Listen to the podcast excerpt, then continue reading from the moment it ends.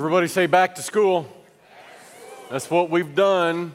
Professor James is going to school us once again from the book of James. Would you open your Bible, please, to James chapter 3? And that's what we've done recently is we've gone back to school. Here's the deal. God doesn't want you to stay in kindergarten Christianity. He wants you to grow up to maturity. And that's what the book of James is about. Practical reality about how to live this thing we call Christianity.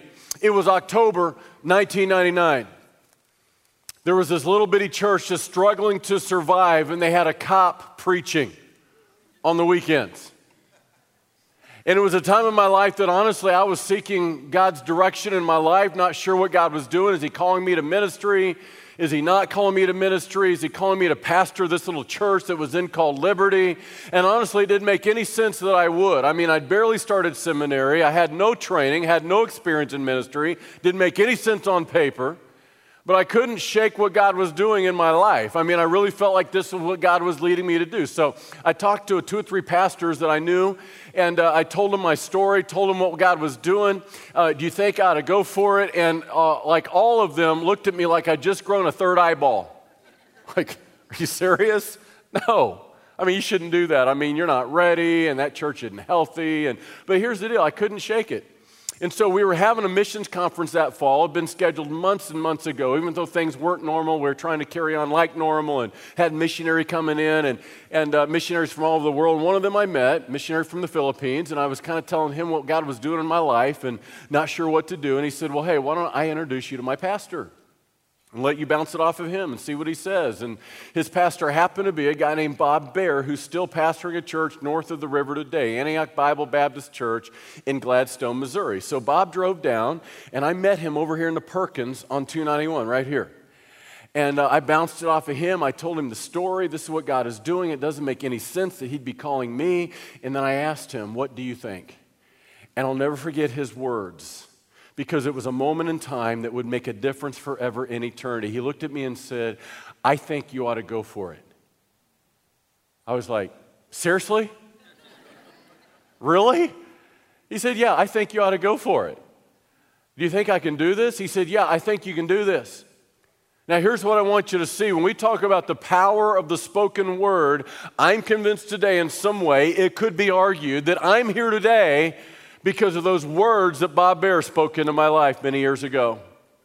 Had he said, No, I don't think this is a good idea. At the time, I looked up to him as a tenured, seasoned man in ministry. I'm not sure I'd be here today Eh? had he not spoke those words into my life. As a matter of fact, it could be argued that abundant life wouldn't be here today had he not spoke those words into my life. It might be argued that none of us would be here today had was it not for those words. I think you ought to go for it. And I want you to see that that is the power of your words. That is the power of the tongue. Your tongue has the power to define someone's destiny. Your tongue has the power to change your life's trajectory. And that's what Professor James is going to talk to us today as we go to our curriculum once again, the Word of God, the book of James. James is going to teach us that the tongue is small in size, but it is mighty in power. I mean, that little muscle inside your mouth is the most powerful muscle on your body. Now, we've got kind of a workout church, and a lot of you work out, and we got even some bodybuilders that compete, you know, in bodybuilding. And uh, I want you to see that, that, that for the size of one's biceps, I mean, as much as you can bench press, there is no muscle in your body that's as strong as this one that you hold between your teeth. And we're going to see that it has the power to define people's destiny. It becomes a self fulfilling prophecy. Pick it up with me in James 3, verse 1. You ready for this? Say amen. All right, here we go.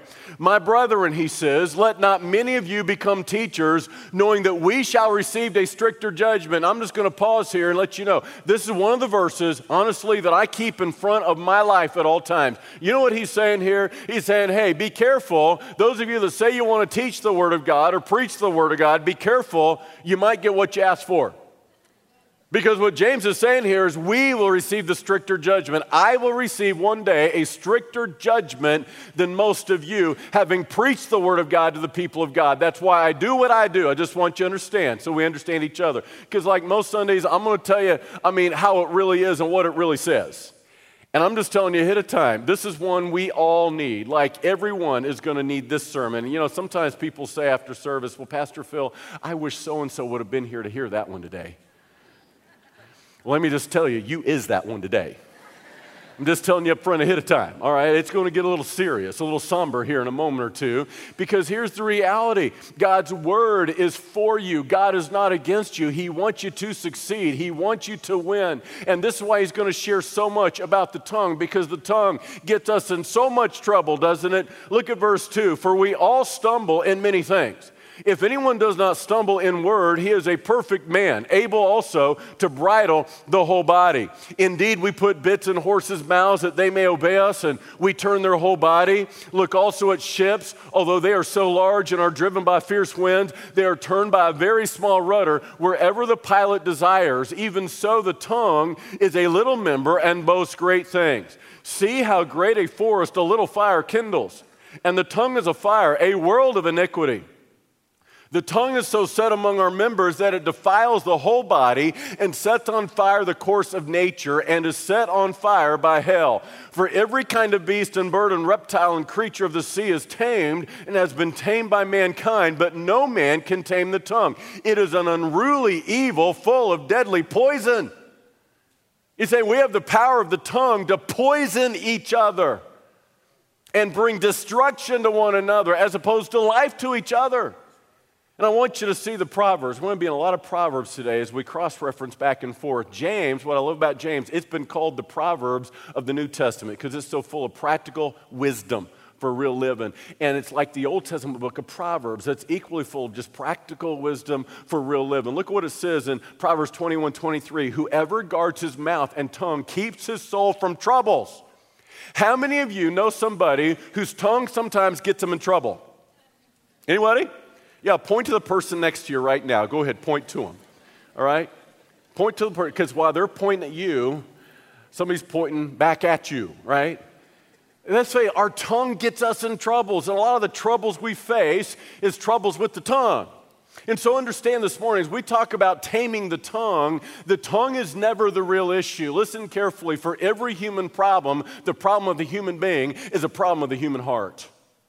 That's the number one problem. For every human person, for every human problem, it's always a problem of the human heart. It always begins within. And this is what Jesus taught. Jesus said that out of the abundance of the heart, the mouth speaks. You see, the reality is it's not the mouth, but rather the heart. The heart is the heart of the problem. A problem with the mouth begins with a problem of the human heart. This is why it says in Proverbs 4:23, guard your heart with all diligence, for out of it flow the issues of life. The issue does not begin with the mouth. You can't guard your mouth if you're not first guarding your heart, because what comes out here is simply a reflection of what is in here. Look at what Jesus said in Matthew 12:34, for out of the abundance of the heart, the mouth speaks speaks. And this is why words matter, because your words are a reflection of something going on within. Proverbs 4:23 says the wellspring of life is the heart. Just like a well of water will be pure above the surface only if that well of water is pure below the surface. Listen carefully. When you speak words of depravity or profanity, it is revealing a heart inwardly full of profanity and depravity. Now, I can preach this message today with a clear conscience. You know why? Because I confessed openly last week that I still struggle with cussing. So I'm not going to preach in hypocrisy. That's why I, I kind of tell you, I let you in on a little bit of stuff once in a while. I'm just going to tell you, this in here I still struggle with. I told you last week, I was out in the backyard and working and looking down, and I was weed eating or spraying weeds is what I was doing, and bam, out of nowhere, I hit it. And, and I'm just going to, bam, there's that word, my go to. I'm not telling you what my go to is. Okay, bam will be sufficient for the moment, all right? But here's the deal I, I never take the Lord's name in vain. I don't do that, but, but I have a go to word, like in that moment where you're not really thinking, not really planning what's going to come out of your mouth. You know what I'm saying? You, you've been there too, yes. Okay, so, so I've heard people say, well, Pastor Phil, it's, it's, it's just words. It doesn't really matter. I mean, what is the big deal? I'll tell you what the big deal is. According to what Jesus says, when your mouth is full of profanity, it's a reflection of a heart that's full of depravity. See, your mouth isn't the problem, the heart is the problem. I'm just telling you, this is what I go through in those moments. I say, God, will you, will you please forgive what I have said? But more than anything, will you cleanse my wicked heart within? See, see, what James is teaching, what Jesus is teaching is we need to quit talking out of two sides of our mouth. See, if we come to church and give God glory when we've used profanity on Saturday, that's like the, a wellspring, a well of water giving both poisonous water, impure water, salt water, as well as pure water. He's saying, look, your, your heart is the problem. If you're speaking out of both sides of your mouth, look inwardly. The problem is within. And this is why James goes on in verse 9, and he says, with it we bless our God and Father, and with it we curse men who have been made in the similitude of God. Out of the same mouth proceed blessing and cursing, my brethren. These things ought not to be so. God, would you please forgive me? Help these things not to be so. He goes on, he says this in verse 11 Does a spring send forth fresh water and bitter from the same opening? Can a fig tree, my brethren, bear olives or a grapevine bear figs? Thus, no spring yields both salt water and fresh. You see what he's saying? He's saying the, the, the, the, problem with talking out of both sides of your mouth is the issue of a divided heart. I mean, your heart is the problem. That's why Jesus said, out of the abundance of the heart, the mouth speaks. And so we're going to see James use three illustrations. Like a master professor, a, great teacher, he's a great illustrator. We're going to see first the illustration of a horse's bit, then we're going to see the illustration of a ship's rudder, and then we're going to see the illustration of a little flame that becomes a forest fire. Look at what it says When God has your heart, he will bridle your mouth. It begins with the heart. When God has bridled your heart, He will naturally then begin to bridle your mouth. And here's the illustration that James says in verse 3 Indeed, we put bits in horses' mouths that they may obey us, and we turn their whole body. In other words, he's saying, Look, a little five ounce piece of metal has the power to control the direction of a thousand pound animal. In the same way, that little muscle inside of your mouth has the power to completely change the direction of your entire life. Let me ask you Has God put a bit in your mouth? Do you let God control your mouth, beginning with your heart? That's the question. Will you let God bridle you so that He will start to guide you? Now, I'm not a real horse person um, kind of a little bit of a wannabe, meaning I don't know a lot about horses, but we like to go riding once in a while as a family. And for years, they're on family vacation, wherever we were, we'd like to go on a trail ride. So I'm not a real horse guy, kind of a wannabe. So I know a real horse guy. He preached a couple of weeks ago. Chad Glover, didn't he do an awesome job a couple of weeks ago preaching? I mean, fantastic, isn't it? And uh, he used the illustration, had a saddle up here an old man had given him. And so I was talking to Chad about what James was teaching here. Now, horses in the ancient days were, uh, you know, they, they, were, they were just absolutely essential to life. And everybody knew about a horse. And even though, you know, we don't know a lot about a horse because, you know, a lot of us aren't farm girls and farm guys here. But, you know, Chad was teaching me, who is a horse guy, he said, there are two kinds of horses. You have hard mouth horses, you have soft mouth horses.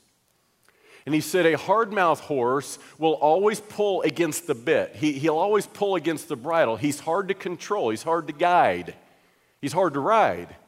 He said, A soft mouthed horse has a sensitive mouth, and you just barely have to hit the rein a little bit, and he, he turns easily because he has a sensitive mouth, a soft mouth. I started thinking about this. Wow, look at the illustration that James is using. If you got a hard mouth, you don't like for God to guide you. You don't like for God to control you. You know what the problem with a hard mouth is not a hard mouth. You got a hard heart.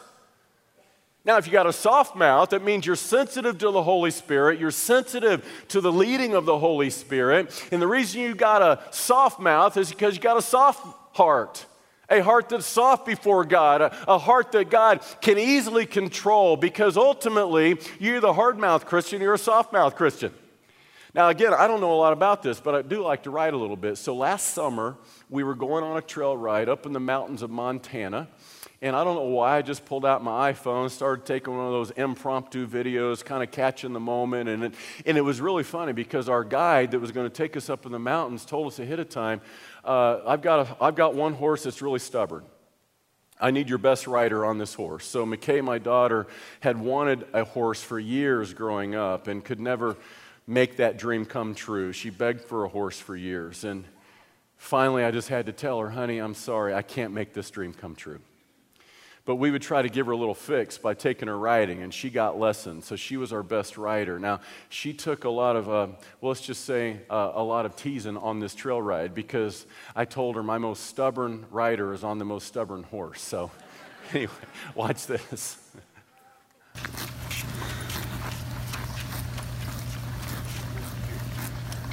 Is Mr. Tucker. Getting him some green stuff. And McKay over there is on the stubborn horse, they tell us. So we've got our stubborn rider on top of the stubborn horse. yeah.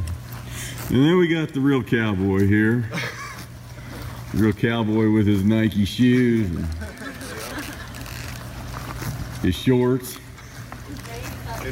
And then we got our up on the hill too, so our soccer player. I'll try to get everybody's picture at the same time. All right. That'll be a peek. Yeah. okay. Wait, it looks pretty good. I might. Okay, so I'm gonna lead on this one. So as you can see, we're not real horse people. We're definitely posers not very good at it. We're total wannabes. I mean, we don't look the part at all, right? We don't. But I noticed as I was on this trail ride, every time I'd look back, sure enough, McKay's horse was trying to go its own way. I mean, all the other horses are going this way, and her horse is trying to go this way, and I would see her doing this with the reins, and guess what? She'd be doing this and yanking on it because it's a hard mouth horse, and guess what? The amazing thing is because she had control of the reins, and ultimately that horse had a bit in its mouth, that little bit could control that horse. And wherever the bit went, the horse would follow. And you know, honestly, we've been through this because uh, we've been on all these kinds of horses. I mean, we've been on some trail rides where the horses were half broke and you like take your life in your own hands to, you know, be on this ride. And we've been on some rides before where they're all just old sway backs and like my feet are dragging the ground. I'm trying to help this horse along a little bit because you're not sure it's going to make it all the way back, right? Well, in this case, it's just like the guy said. That, that was one stubborn horse. And the problem for God, honestly, is He's got some stubborn children. He's got some stubborn Christians with a hard mouth that doesn't like the bit. And the reason why is you got a hard heart. And it begins with letting God give you a soft heart so that you can have a soft mouth that can easily be bridled. And you see, when God has your heart, He'll begin to bridle your mouth. And when God has your heart, He'll also guide your words. He'll bridle your mouth, He begins to guide your words. And this is the next illustration that James uses. He uses this illustration of the rudder of a ship. It says in verse 4 Look also at ships. Although they are so large and are driven by fierce winds, they are turned by a very small rudder wherever the pilot desires. And of course, in ancient days, a ship had no motor, it was purely wind driven. And these gigantic ships that was driven purely by the wind was controlled by a little tiny rudder. And just like that little bitty rudder could control the direction of that huge ship, or that little tiny bit can control the direction of a thousand pound animal, he's saying that is the power of this little member of your body, often forgotten, ultimately, that you hold inside of your mouth. He's saying, like a bit in a horse's mouth or a rudder on a ship, your mouth, though small in size, has the power to control the direction of your entire life. That's how powerful your words are. That's how powerful that your mouth is. It can change the direction of your family, change the destination of your marriage. It can change the destiny, ultimately, of everything about you personally. And that's why it's crucial that we let God begin to bridle our mouth and begin to guide our words like the rudder of a ship. Now he goes on. There's another illustration. This is kind of the illustration of fire. He uses this idea of a flame of fire becoming a entire inferno. Like a small flame can burn down an entire forest. Watch this. Your tongue can kindle a fire that can burn down your marriage, your home, your reputation, your relationships, your church, and even your life. That's how serious this is. When you talk about fire, it's serious. He's saying when you talk about your words, it's serious. It has that type of potential to bring absolute destruction. He says these words now in verse 5 Even so, the tongue is a little member and boasts great things. See how great a forest a little fire kindles. He says, and the tongue is a fire, a world of iniquity. The tongue is so set among our members that it defiles the whole body and sets on fire the course of nature and is set on fire by hell. Now, do you see what James is teaching? If you will not let God bridle your mouth, it will be bridled by Satan. If you will not let God put a bit in your mouth, it'll be Satan who puts a bit in your mouth. Listen, the enemy wants to enlist your tongue on his team. You understand there's always two agendas. John 10 and verse 10. I've come to give you life and you can have it more abundantly. That's what Jesus said. But there's a thief that comes to steal, kill, and destroy. Speaking of Satan, your enemy, and he wants to use your tongue to bring destruction. He wants to use your tongue to bring about something that is stolen that God wants to give you, Satan wants to take from you. He's saying, listen very carefully, it is set on fire by hell. If heaven will not be what controls your mouth, it will, you see, be hell. And we ought to know exactly what he's talking about. If you're paying attention to the news right now, did you know that out west, hundreds of millions of acres of forests are burning? This is the worst fire season in all of American history. Hundreds of millions of acres. California is having by far and away their worst fire season, their worst summer ever. Hundreds of people's homes have been destroyed. Dozens of lives have been lost. You know why? Just a little spark, just a little flame. Listen, sometimes it started by lightning, other times it started by somebody being careless with a campfire, somebody being careless with a match or a cigarette. All of a sudden, what begins as just a little spark is thousands and thousands of acres, even hundreds of thousands of acres. When we were back there uh, last year, we didn't know this going out west, but in August, they never see the sunshine. So we were on our trail ride, and the guide was telling us about this. We thought it was just hazy, like you see a hazy day here in the Midwest. It wasn't hazy there. He said, It's not haze in the air, it's smoke.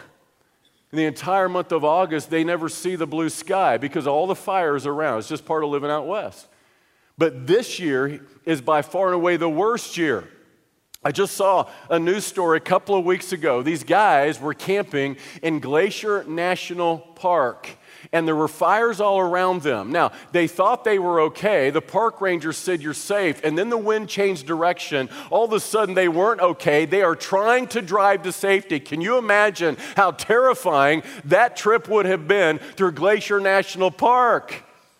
They're in the middle now of this inferno. Now, they made it out alive miraculously and barely. Can you imagine how absolutely terrifying? It's like driving through hell, literally.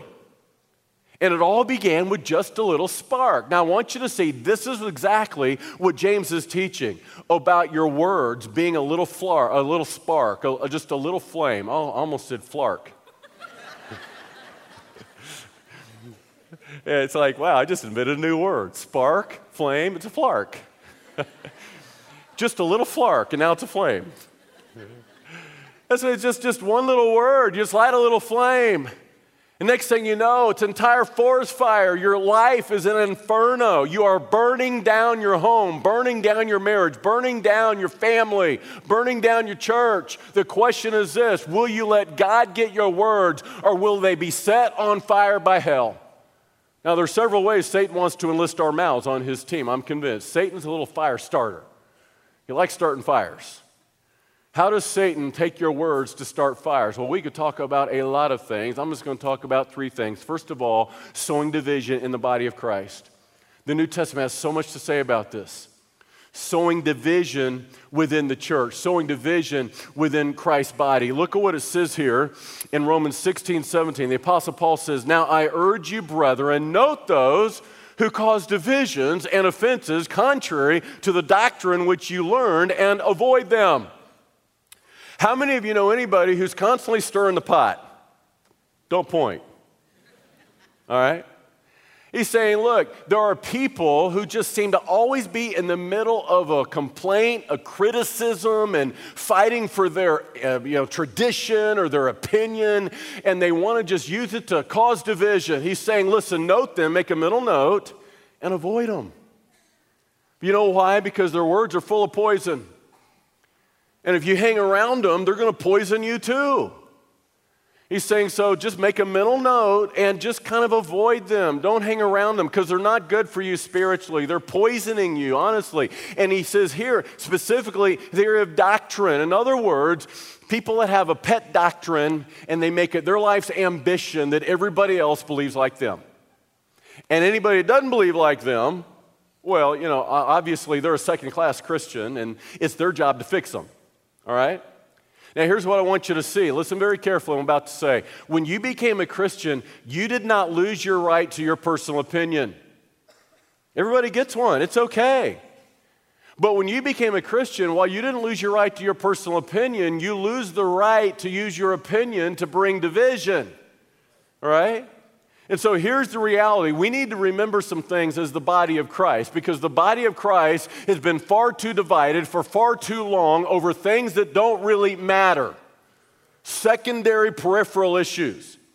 All right, so there's some things we got to agree on. If we're going to follow Jesus together and work together and worship together, there's the historic tenets of the historic Christian faith. I mean, the fundamentals, the absolute foundational things it means to be a Christian, all right? Biblical inerrancy, like the Bible is our final authority. How about uh, Christ's identity as the second person of the Trinity, that he really is deity, not merely humanity, that he died for our sin and delivered us from sin's penalty, that he rose from the dead bodily, that he's coming back to rule and reign eternally. Those are the things that make you a Christian. Those are the things on which we have to agree. But did you know that most things are not essentials to the faith? They're just kind of in house debates theologically that we can honestly disagree and still have unity? You see, we begin dividing over all these things that are silly. It's happened for 2,000 years now, still happens today. And that's why we like to say on essentials we have unity, on non essentials we have liberty. Meaning, it's time for Christians to quit fighting each other over things that really don't matter, that things honestly won't make a difference in the forever. That doesn't mean we're not going to teach doctrine, all right? I'm just getting done doing a year's worth of study, verse by verse, through the book of Revelation. I love this stuff, all right? I'm a geek when it comes to theology. I love this stuff. I want to teach you the deep things of the Word of God so you can grow deeper in your walk with God. We're not going to avoid doctrinal issues, uh, we're going to teach doctrine. But here's the deal you might have a different opinion. I'm not offended necessarily that you might disagree with something I say or something I believe. You get to do that as long as you don't use your personal opinion to sow division. You see the difference? Right? There's in house debates theologically, it's okay. And I'm going to tell you something else. I'm convinced there's healthy disagreement. Every disagreement does not have to become something of division. It's what we do with that disagreement that will define whether or not becomes unhealthy, which becomes division and dissension. All right, I like to say we're going to talk to each other, not about each other. This is what I tell our staff all the time. We're going to talk to each other, not about each other. Does that make sense? Then you can have a discussion. You have a discussion, it doesn't have to foster division. Ephesians 4 3 says this it says, endeavoring to keep the unity of the Spirit and the bond of peace. Uh, so, what are you doing in times of maybe division or a difference of opinion to keep the unity of the Spirit and the bond of peace? You're either going to use your mouth in some way to bring greater division, or you're going to use your mouth in some way to quench that dissension. Now, I'm telling you why this matters so much. Because when the body of Christ doesn't walk in unity, we can no longer bring Jesus glory. The name of Jesus becomes tarnished before a watching world, before our city. So I'll never forget the last time that I went to the barber shop. when you're a guy like me, you remember those things. It's kind of a historic moment. Go to your barber for the last time ever. I still remember, I went home that day and thought he did an awful job on my hair. And I started trying to fix it. And then I looked closer at it and I thought to myself, why am I still doing this? So I got out the clippers and ended it all. Been happy ever since. That was 10 years ago. So, but the real reason I'll still remember forever my last trip to the barber, we had a conversation that day while I'm in the barber chair. I had no idea. I'd gone there for years and years, had no idea this guy went to the same church I did as I did when I was growing up. As a matter of fact, he was in the very same church service in the mid 80s I was in. I was 16 years of age. And I watched that day that church blow up. It split and it was ugly and it was nasty. Now, at the time I'm 16, I'm just a bored kid in church. I didn't realize, honestly, how bad and ugly and horrible situation this really was. I was just like looking for the popcorn because I'd never seen this happen in church before, you know? I'm talking, I've never seen grown ups behave so badly in all my life, much less Christians.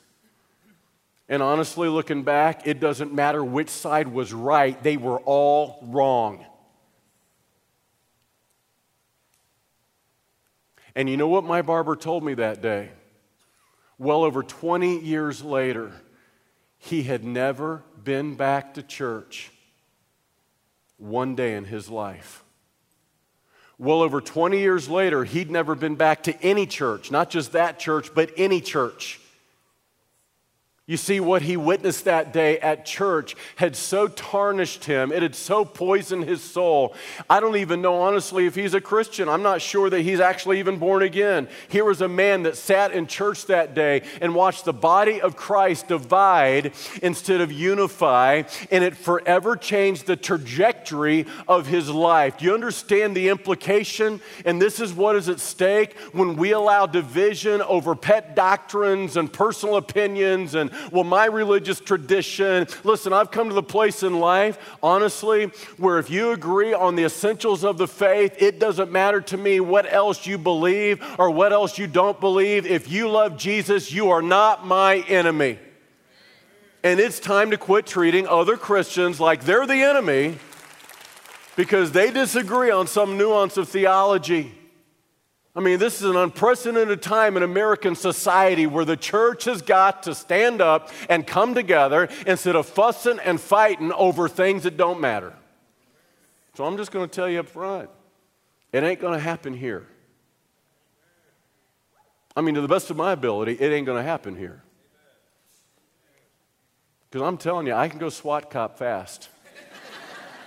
Pastor Phil, former SWAT cop. I mean, I can go back there if I have to. Right now, I'm teasing you. But here's the point, guys it's not just for me or the staff to do. Fighting for church health is a thing for everybody to do, endeavoring to keep the unity of the Spirit in the bond of peace, all right? Here's what God says about it. It is so crucial, so important. Look at what he says in Proverbs 6, 16. There are seven sins that God calls an abomination. On this list of seven, three times he's going to list the tongue. These six things the Lord hates, just seven are an abomination to him a proud look, a lying tongue, hands that shed innocent blood, a heart that devises wicked plans, feet that are swift in running to evil, a false witness who speaks lies, and one who sows discord among the brethren. Do you realize the implication? Uh, we don't see the list of the big sins. I mean, we're not seeing a list here of pornography and infidelity and immorality and all the stuff we know as Christians. I mean, that's awful. No, no, no. No, these are the acceptable sins. A proud look. That's where it always begins. Pride in my heart. Now I'm full of personal ambition. I have an agenda, even if it brings division. And he talks about a lying tongue, false witness, and they that sow discord among the brethren. He puts sowing discord among the brethren in the same list as shedding innocent blood. Do you think we should take this seriously? When you sow discord in the body of Christ, you become, look at what it says in verse 16, an abomination before God. Wow. I think we better listen. Now, there's a second thing lying, slandering, or gossiping about others. Now, you know why I'm sharing this? There's a lot of things we could talk about, little fire starters we use with our mouth, and Satan employs our lips. But here's the deal in the age of social media, this has become easier than ever. Because people will say things and post things about others that they would never have said if that other person was in their presence. So it's easy to sit in the safety of my living room behind the safety of my computer and say things, honestly, I would never dream of saying otherwise. Uh, spreading gossip, spreading rumor, uh, slandering. What is slander? It's when you attack somebody's reputation behind their back and they're not even there to defend themselves. when you're trying to run down somebody else to make you look a little better. What is gossip? Gossip is where you hear something. Now, I can't really verify it, but this is what I heard. Why are you about to say that? And why does it matter? And why is it so important this person you're about to say it to needs to know that? See, this is wicked. It's sinful. Call it what it is. Look at what it says here in Proverbs 17 and verse 4. An evildoer gives heed to false lips. A liar listens eagerly to a spiteful tongue. You know what God is telling us here? It is just as sinful to listen to it as it is to say it. If you're a person that it seems like people always seek out to run down somebody else behind their back, could it be the reason you're always the one being sought out for others to run someone else down is because they know you'll listen? And what God says here is you are just as responsible as the one who said it if you're willing to listen to it. And so, what you do is you begin taking the fuel from the fire instead of putting fuel on the fire. This is the responsibility. I'm charging all of us here with accountability. We have shared accountability in the body of Christ. We need to hold each other accountable. Like, there's a time to look at somebody and say, hey, man, I love you, but honestly, this is not an appropriate conversation for us to have. So, how do you start to take the fuel off the fire? Look at what Proverbs 26 20 says Where there is no wood, the fire goes out. Take the wood away from the fire, it goes out. Uh, where there is no talebearer, that word in the Hebrew actually means whisperer. Where there is no whisper, strife ceases. There's always people who are stirring up strife. You know why? Whisper, whisper, whisper. Did you hear such and such? I heard such and such. Did you hear about such and such? I'm not sure about the. Did you understand that that is the, the source of satanic strife and whispering about each other behind each other's back? So, this is what you do you take the wood from the fire instead of putting fuel on the fire. Start saying things like this Have you talked to such and such about this? Because if you haven't talked to them about this, you've got no reason to talk to me about this. Uh, better yet, would you like me to go with you to talk to them about this?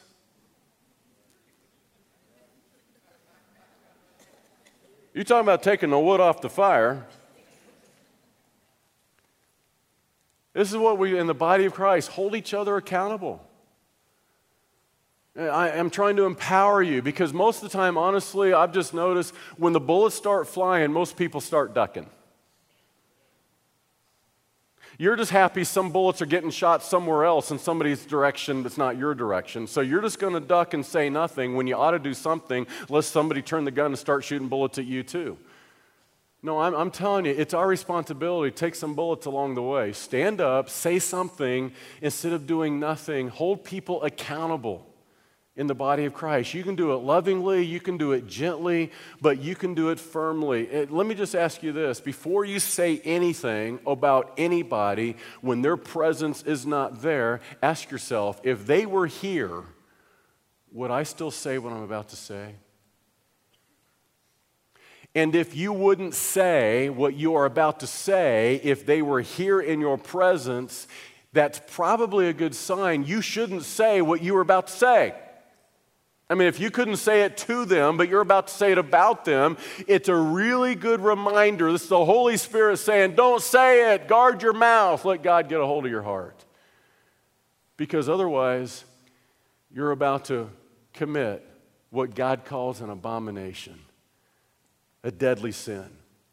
Proverbs 26 20. Don't be the whisperer and don't listen to it. Now, there's a third thing using your words as weapons.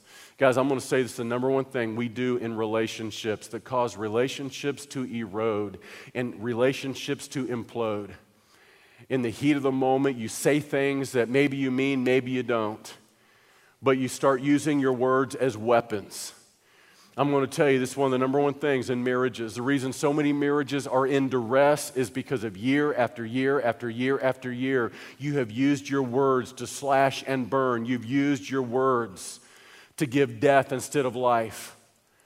I've said before, after 14 years of marriage, listen, 14 years of marriage, Krista and I, it wasn't all easy and it wasn't all peachy. Sometimes it was kind of ugly.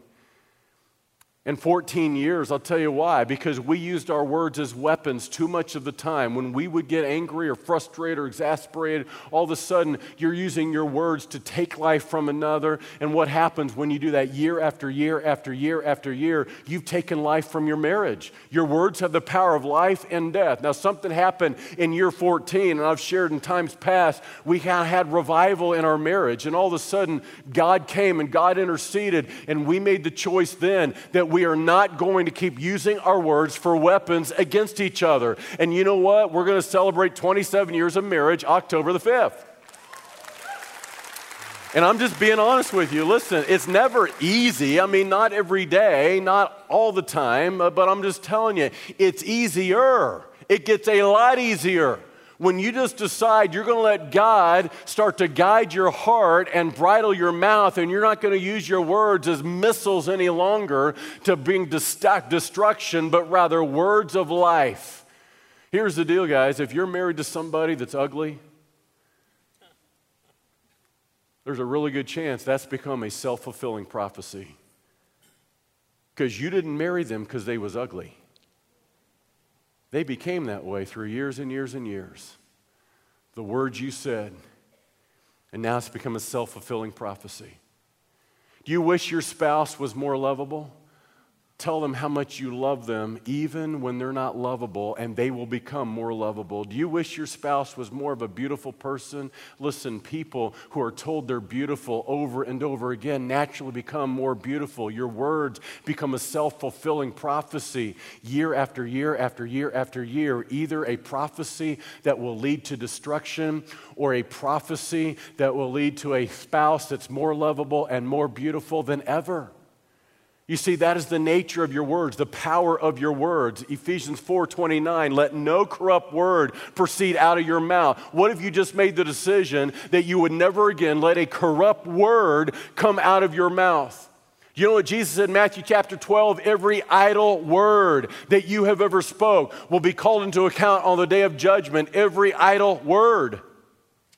Let no corrupt word proceed out of your mouth, but that which is good and necessary for edification, that it may impart grace to the hearers. So before you speak, ask yourself is this good for the person I'm about to say it to?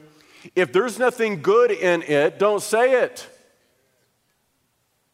Uh, will it bring edification? What is edification? That means to be built up. Is what I'm about to say going to build them up or is it going to tear them down? Will it edify them and bring about edification, or will it somehow bring about their destruction? Uh, is what you're about to say going to impart grace to them? Grace is what gives life. And you see, your words have the power of death and life. A soft answer turns away wrath. A harsh word stirs up anger. I know in the heat of the moment, you're angry. They've hurt you. They've lobbed a missile at you, a verbal weapon against you, and it's landed hard and it hurts. It's just really, really hard to quick keep being angry as somebody who just won't get angry. Just really hard to be mad at that person that just keeps loving you. Instead of lobbing a missile back at them and trying to outdo them, a soft answer turns away wrath. Baby, I am sorry. I love you. Will you please forgive me? Don't, don't, don't justify what you did. It doesn't matter who's right or who's wrong, and not, not at that moment. I'm sorry. I was wrong. Will you forgive me? Fall on the sword. That's what Jesus did for us he fell on the sword. It was called the cross. But while the cross brings death, ultimately what happens, there's life that comes after it. And that's what's going on here in Proverbs 15 4. A wholesome tongue is the tree of life. You have the power to give life to another, you have the power to give death to another. Choose life. That's what's at stake here. Proverbs 18 21. Death and life are in the power of the tongue. You have the power in your words to give death to your children, or you have the power in your words to give life to your children. You have the power to bless them or curse them. You have the power in your words to define their destination. Death and life are in the power of the tongue. I was going to do this illustration live. I did a video because I couldn't do it live. I'm going to show you this video. I wanted to do it live. I couldn't do it live. The reason I couldn't do it live is there's fire codes. And when I found out there was a fire code, honestly, I was irritated, frustrated. What do you mean? My first thought was, seriously? And then I thought about it for a moment. Why is there a fire code? Because fire is serious. Seriously. We should take our words seriously. Let me ask you do you take the Word of God seriously? Watch this video, would you? Well, church, the Bible says in James 3 that the tongue is a fire, a world of iniquity. It has the power to burn down a forest fire, it has the power to burn down a marriage, a family, even a church. And the reality is, Satan is always starting little fires in our life. He plants a little fire with our family, a little fire in our marriage, maybe a fire in our church, a fire in our community. What happens next depends on what you do with your word. You know what Jesus said? Blessed are the peacemakers. Our responsibility, first and foremost, wherever possible, is use our mouth to extinguish that flame. But some of us, honestly, we like to be the propellant. I've got a propellant here. It's uh, Axe body spray. Kind of takes me back to when I had middle school boys in the house. But I've chosen this because you know what? It's all about you. It's about you proving you're right. It's about you proving that what you say is true. And so consequently, Satan starts just a little fire, and you come along because so much of the time it's all about you, and you throw some fuel on that fire, and all of a sudden, that little flame has become a gigantic fire capable of burning down our church, burning down your home, burning down your family. You see, it all begins with what you do with your mouth, and first and foremost, what's going on in your heart.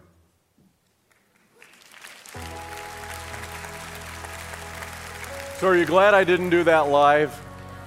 I could have singed your eyebrows, Tim, right here, man. hey, if it's all about you, you're going to use your words to benefit you. You're going to use your words to win at all cost. But if it's all about Jesus, I will promise it won't be about you. Instead of speaking death, you're going to speak life. Let's be life givers. Let's speak life into our friends and family and those of us in the body of Christ. Jesus, I pray for every person here that God, your gracious hand be upon us all. The Lord, you would help us, I pray, to win in this era of our life, to speak life and not death, edification, not destruction. In the powerful name of Jesus, I pray. Amen. What a great message. Thank you for being here this morning. Let's go out and speak life in our lives today. If uh, the Lord has spoken to you this morning, if the Holy Spirit's convicted you of things that you want to get right with the Lord, we have some friends down here who love to talk with you and pray with you as you come before the Lord. But thank you for being here. We hope you enjoy the rest of this Labour weekend, and we hope to see you again ne- next week. God bless you.